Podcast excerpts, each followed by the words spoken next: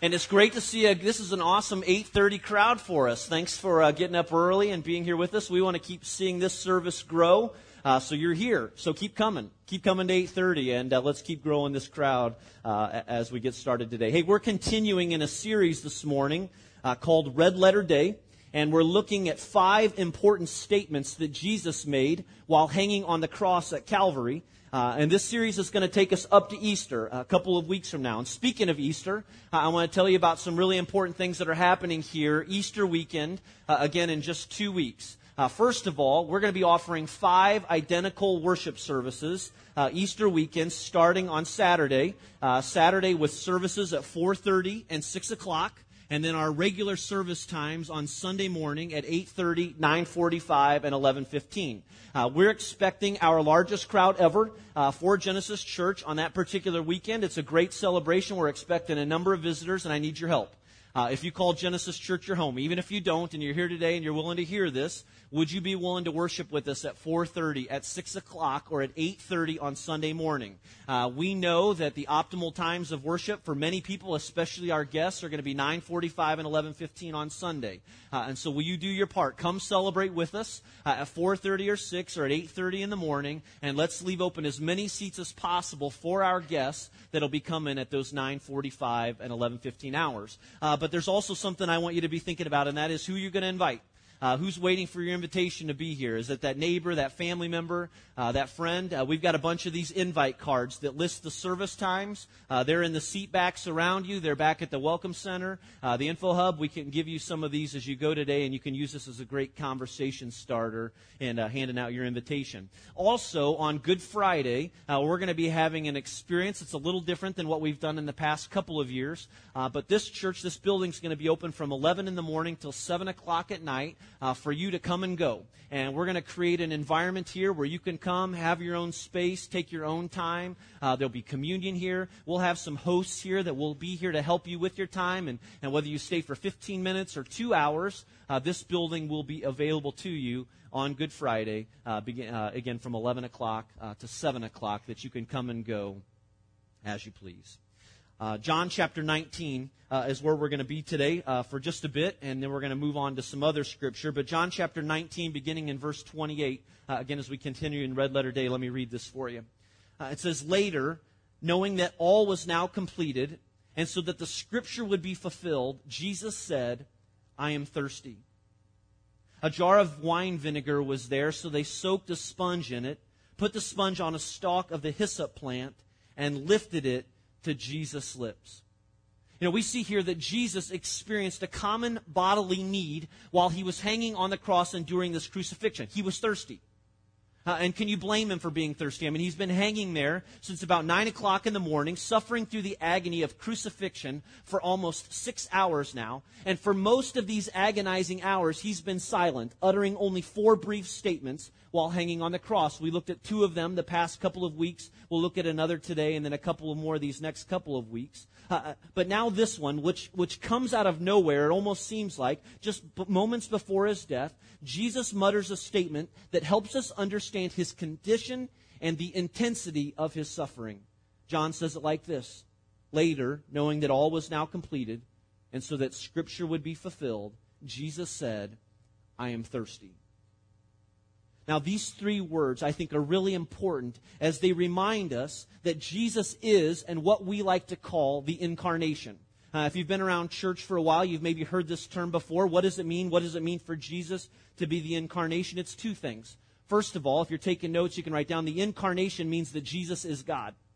The incarnation means that Jesus is God, that he is nothing less than completely God. We call him the Son of God. Uh, and for Jesus to be the incarnation means that he came to this earth as God. Now, notice how John chapter 19, verse 28 starts again. There's, there's a key word there. It says, later, knowing that all was completed. Uh, the word knowing here uh, means to know something intuitively. Uh, it's to have the facts logged within one's memory and be able to call them to mind as needed. Now, what's in Jesus' mind at this moment? I believe it's the scriptures. Uh, the Word of God is in his mind. It's like Jesus is hanging here on the cross in this moment, and he's reviewing all of the promises of God in his mind. He's fully aware of all that the Bible prophesied about him, about the Messiah, even as far back as the Old Testament. And so it's almost like he's going down this mental list, making sure that he has fulfilled everything that the Scripture said about him. Things like born to a virgin, check. Uh, born in the city of David, check uh, sold for 30 pieces of silver, check. Uh, uh, de- de- uh, deserted and denied by his disciples, check. Humiliated, wounded, and pierced, check. Hands and feet pierced, check. I mean, did you know that in his lifetime, Jesus fulfilled 332 distinct prophecies from the Old Testament? And Jesus was aware of every single one of them. It's why in John chapter 19, verse 28, he could say, Jesus could say, it is complete. And as we'll talk about next week, it is finished. All scripture has been fulfilled. Mission almost accomplished, as planned, as promised. And then he cries, I'm thirsty. You know, another fulfillment of Old Testament prophecy. Some scholars believe that uh, these words uh, come from directly from Psalm chapter 69, verses 20 to 21, uh, when David was speaking, and, and he, is, he is speaking ahead of the Messiah who's to come, and he writes these words Scorn has broken my heart and has left me helpless. I looked for sympathy, but there was none, for comforters, but I found none. They put gall in my food and gave me vinegar for my thirst. You know, another prophecy fulfilled in Jesus' words, just as the scriptures promise. And it's all happening, it's all coming together just as God had planned. And, and I know that it might be a little difficult uh, to understand why the fulfillment of prophecy is important in Jesus' life, but don't overlook it because it reminds us that God's plan is perfect. It reminds us that God's plan has a purpose, and because God is holy and true, he must be true to his word and what it says. And so when Jesus utters these words, I am thirsty, he reminds us that as the incarnation, he is God. But it also shows us that as the incarnation, Jesus is also a man that Jesus is man, that Jesus is fully God, nothing less than God. But what made God unique, what made Jesus unique, is that not only did he come down to this earth for us as God, but he took on the form of a man. He took on the form of a human and became like one of us so that he could experience many of the longings and desires and needs that you and I have. And so when Jesus said, I am thirsty, it doesn't so much mean that the Almighty God was looking for a drink in this moment as nearly as much as it gives us another glimpse of his humanity. His body cried out for water, just like yours and mine would. I don't know about you, but I can find encouragement from what appears to be a pretty simple statement. You know, I, I, can look at a statement like this and, and be encouraged as I'm reminded once again that our Savior, Jesus Christ, that He can relate with me. He can relate to many of the things that I experience, that you experience you know, study all the world religions and find one God who is willing to take on human form and bear many of the same pains, longings, and sufferings that you and I do, things that we experience every day. And that's Jesus. Uh, he is the sinless one. He became like one of us. He is the incarnation, the Son of God who came to this world, lived and died, so not only that he could save us, but so that he could relate with us too and understand what we're going through. Because the truth is, we all get thirsty, right? Uh, we all get thirsty once in a while, and, some people thirstier than others. I, I know people, I don't know if you do, that always seem to have a water bottle in their hand, or they always have a cup uh, in their hand because they're so thirsty. They're always needing something to drink.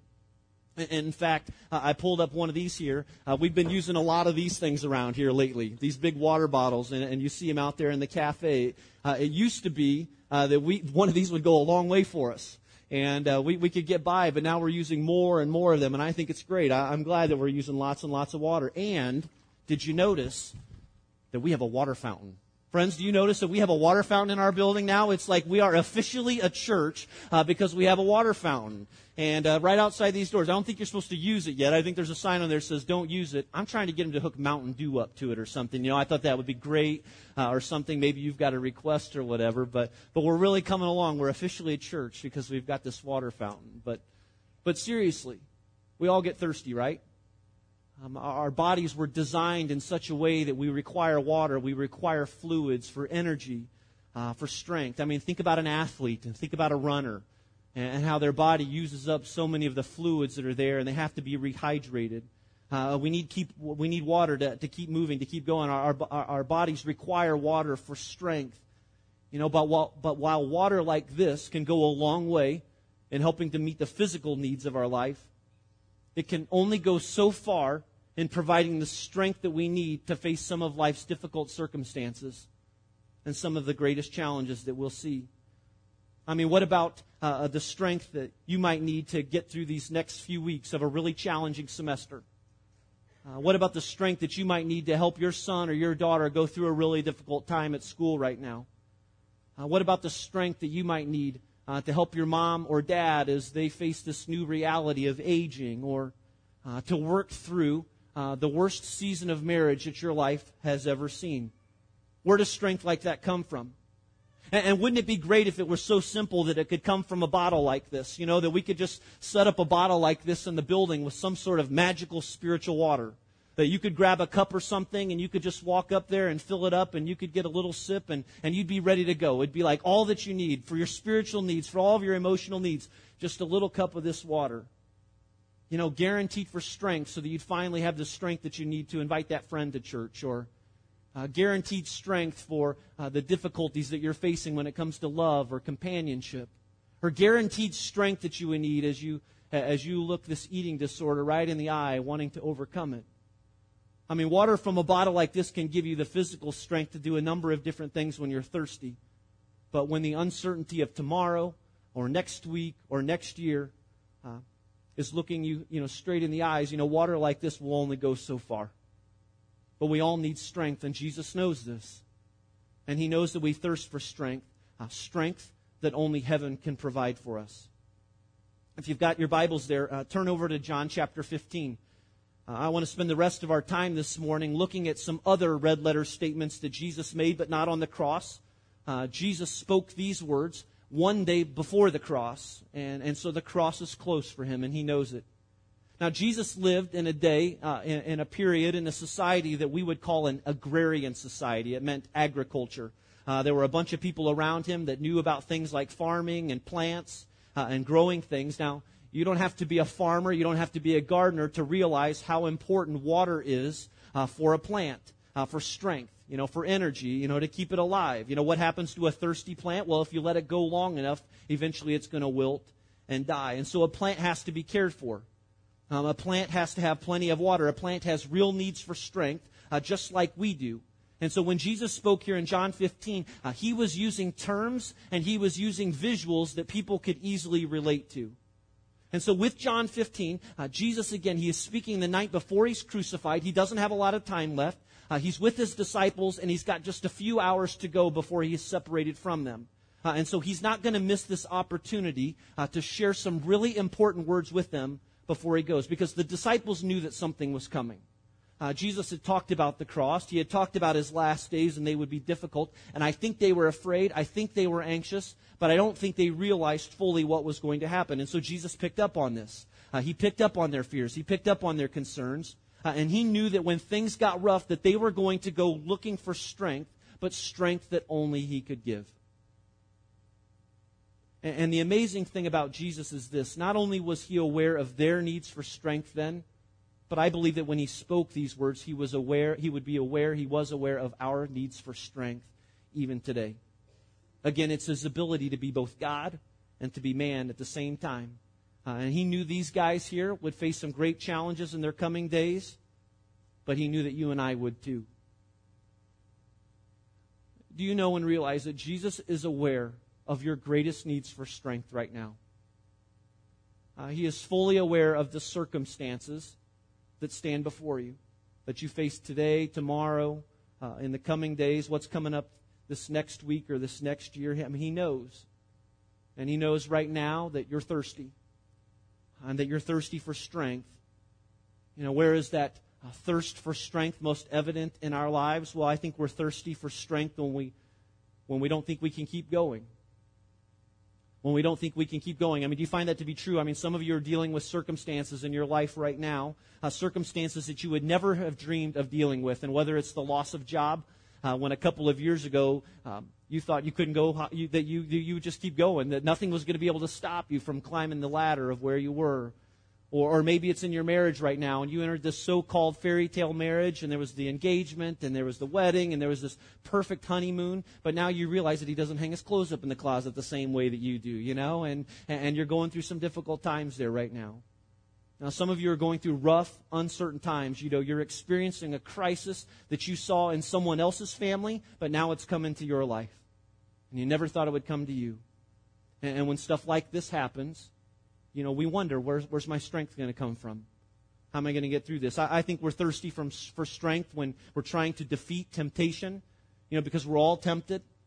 You know, we all try and overcome temptation, and, and it takes a lot of strength. And your heart and your intentions might be right in overcoming temptation right now, but, but you know and you realize that you stumble and you stumble over and over again because you don't have a strength, the strength enough on your own to defeat this. You know, I, I've talked with people uh, I've talked with men who have struggled with pornography.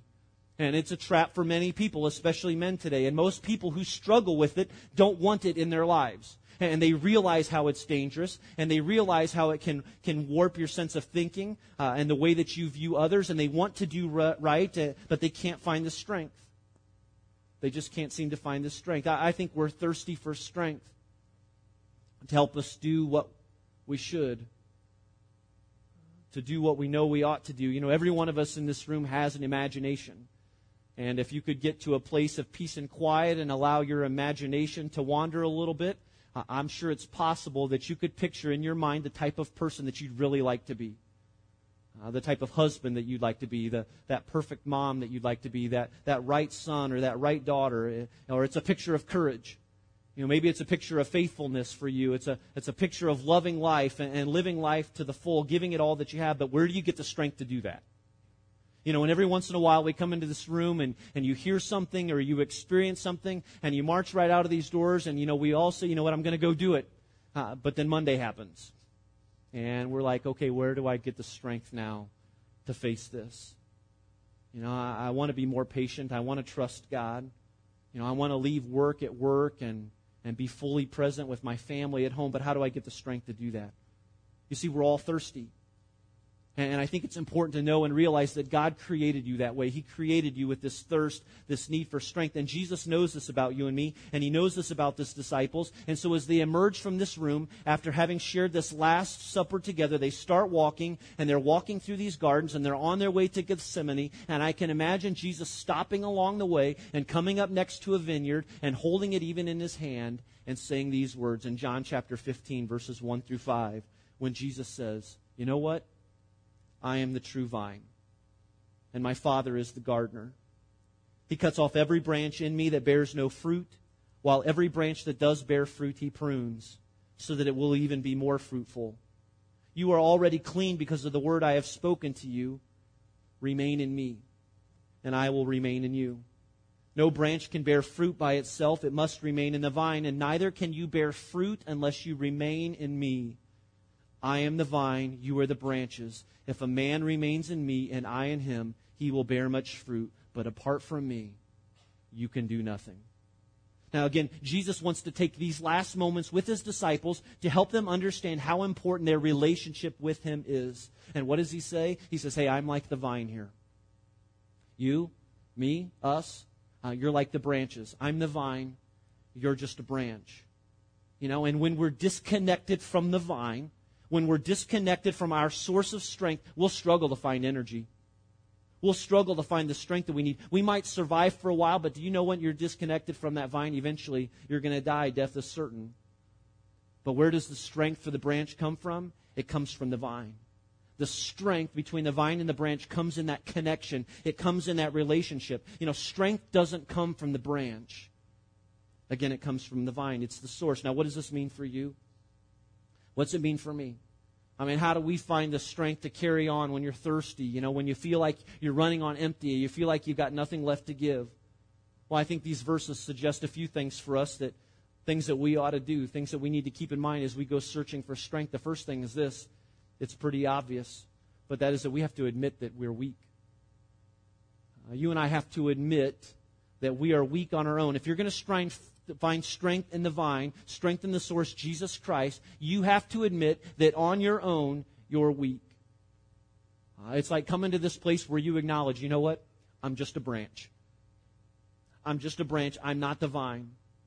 You know, I'm weak. You and I, we're weak on our own. But and the thing is that we don't like to admit that we're weak. We don't really like to do that. Uh, because we're not supposed to. That's not what our, our society teaches us today. I mean, uh, think about interviewing for a job tomorrow. You know, what's any good employer? What's the most likely question that they're going to ask you at some point through that interview? What's your greatest weakness, right? They're going to ask you that question. You're going to be expected to answer it and answer it right because if you don't have an answer, you're a liar. You know, and if you answer it too confidently, well, then you're just arrogant or something. And so, what do you do? Well, I, I like what Monster.com, a, a, hiring service, has to offer about this. They offer some suggestions on interviewing and how to respond to a question like, uh, What is your greatest weakness? And what they suggest is that you disguise your answer. You disguise your answer, uh, your weakness, so that it really becomes a strength for you. And if you've interviewed before, you know that that's the case, and you've probably done the same. And, and so, if someone asks you, What's your greatest weakness? Uh, and you re- then you respond with something like, Well, I'm a perfectionist. You know, or I like to work really, really hard, or I, am guilty of getting to the office early, and I usually am wanting to stay as late as they'll allow me, and I'll work from home, and I'll do everything that I can to make sure that the job gets done perfectly. Uh, and so you see that the goal is to admit the weakness, but you kind of disguise it in such a way that it's really a strength, right? Well, another suggestion uh, for dealing a que- with a question like, you know, what's your greatest weakness, uh, is to uh, do something else, to actually uh, reflect uh, it to another, some, uh, to something that isn't really relevant. And so it kind of goes like this. If you're an accountant or something, and, and maybe you're interviewing for a job in your field, uh, and the, the employer asks you, what's your greatest weakness? You don't say, well, I'm not really very good with numbers, you know, or, or you know what, math is a killer for me. I mean, I just have never really done well in math or whatever. But no, you, you, you put it on something else. So if they say, well, what's your greatest weakness? You say, you know what? I'm not really very good with a three iron. Yeah, I mean, it's just really been a weakness for me. Or actually, I don't wear the color green very well. And, and so that's always been a struggle for me in life. And, and so you just come up with something irrelevant, uh, but don't you dare admit that you're weak. And unfortunately, that's pretty much how we do life. Uh, don't you dare admit that you're weak. You know, because our tendency is to always disguise, uh, to put on this disguise that says, you know what, I've got it all together. Um, I, I, can get through this on our own. And we do it around our families and friends. We do it when we come in here on Sundays. Think about how many times you sat there with your connection group and you've looked them in the face and you've lied to them about, yeah, everything's going great. Yeah, our marriage couldn't be better. And nothing's really on my heart right now. But you, you, you don't dare let anyone know that you're vulnerable. And so we don't like to admit that we're weak. And so we put up this front that says, you know what, I'm strong. I'm strong on my own. We can handle anything, right? But the Bible says this the Bible says that if we are going to find strength in the vine, if we're going to find strength in Jesus, then we have to admit that we are weak on our own. We're just a branch. A, a few verses here.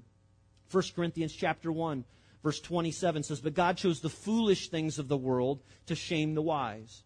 God chose the weak things of the world to shame the strong. Now, this verse reminds us that when we admit our weaknesses, that we are actually putting ourselves in a greater place to receive the strength from God that we are in this prime place for His work. And again, that's why this relationship, that's why this connection between the vine and the branch is so important. And we need to get this right. Jesus is the vine. You and I, we're like the branch. Strength and energy comes from the vine. The branch doesn't produce it on its own. Now notice again what John 15 says.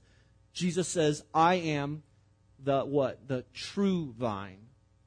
He starts off by saying, I am the true vine. He, he says that I am the true one. Now, what does this indicate? It indicates that there are a lot of false vines out there that you and I are willing to latch onto. And for some people, it might be Facebook. Uh, for some people, it might be alcohol or gambling or some sort of addiction.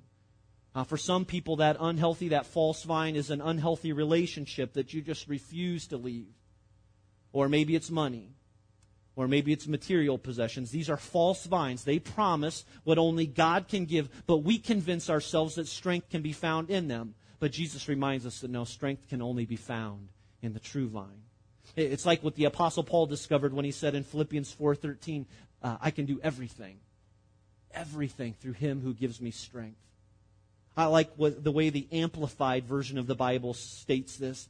Uh, notice what it says: "I have strength for all things in Christ who empowers me.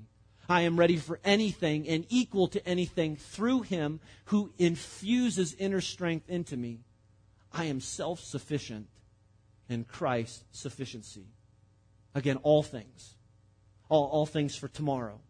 All things for next week or next month or the next interview or the next conversation or the next doctor's appointment. That Jesus is the only true vine and he can offer the strength that we need. And that strength is readily available to you and me. But to receive it, you have to admit that you're weak, that you can't do it on your own, that you and I are nothing more than branches. Moving on, uh, John 15, verse 2, Jesus continues. Uh, he says, He cuts off every branch that in me that bears no fruit, while every branch that does bear fruit, He prunes so that it will be even more fruitful. Now, looking at this verse, it's hard to understand why God would bear or prune a branch that bears fruit. You know, it says any branch that bears fruit, he prunes. Now, if you have no experience in gardening, and, and I have very little, um, you, you, don't understand the importance of pruning. I, I worked at an orchard uh, when I was a teen, and I was taught how to prune an, an, apple tree, which I guess makes me an expert or something in pruning. But uh, as a kid, as a teen, I didn't understand why you would prune a branch that, that looked to be healthy. You know, there was nothing wrong with that branch. It looked perfectly right. But, but a skilled or a careful gardener will tell you the value of pruning even a healthy branch. You know, a gardener prunes a branch, even a healthy branch, and it might look like that he is really destroying the plant, but he's not. Because the gardener knows that if pruned properly, the plant will grow back stronger than before. Now, what does this have to do uh, with you and me and for our need of strength? You know, some of you right now are living in some pretty crazy, desperate circumstances. And, and maybe even to the point that you're mad at God. And you're using up every single bit of your energy, all the strength that you have, fighting God, when maybe instead it's time to, number two, accept God's pruning in your life.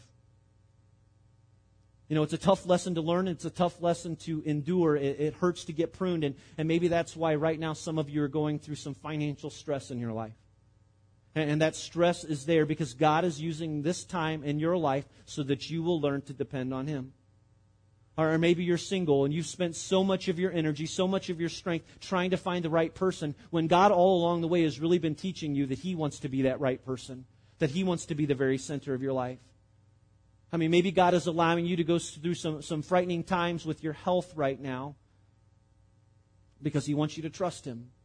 Uh, he wants you to latch on to Him, to realize how weak you really are. Because when you realize how weak you are, then we discover how much strength it is that we really need. You know, some of you are going through a really difficult time in your marriage so that you can learn grace uh, so that you can learn forgiveness and patience. And as tough as it is to endure, as challenging as it is to understand, these difficulties are really an act of love from our God. He prunes us so that we will be stronger than we were in the beginning, able to bear greater fruit. Hebrews chapter 12, verse 11 says this No discipline seems pleasant at the time, but painful.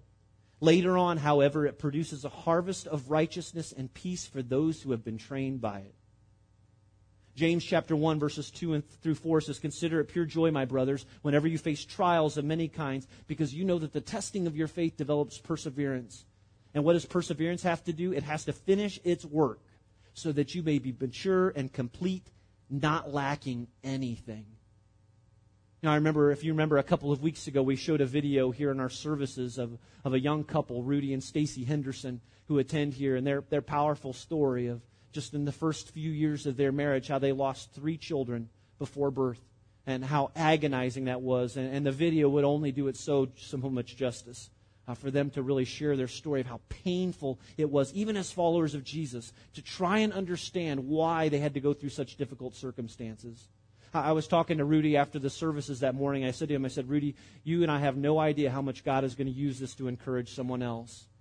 And he said, You know what, Paul? He said, You know, midway through that journey, he said, I almost felt like it was God as he was giving us peace, as he was holding on to us, giving us that strength, that he said to me, Rudy, I'm going to use all of this. It's not in vain, but I'm going to use all this not only to encourage your life, but to encourage others in their journey as well. I mean, it's hard to get pruned. You know, and Hebrews says pruning's not pleasant. It doesn't make sense, but God is still working. He is always working. And if you're going through a time of pruning right now in your life, please know this it's not without a purpose. It's not without a purpose. Well, what next, finally? What does it mean to look for that strength from the vine, from Jesus Christ?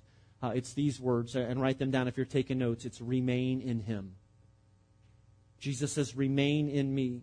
You know, finding strength for today means you remain. Uh, it's the key to everything. This word is used something like 11 times uh, in this discourse here uh, in John 15. Remain.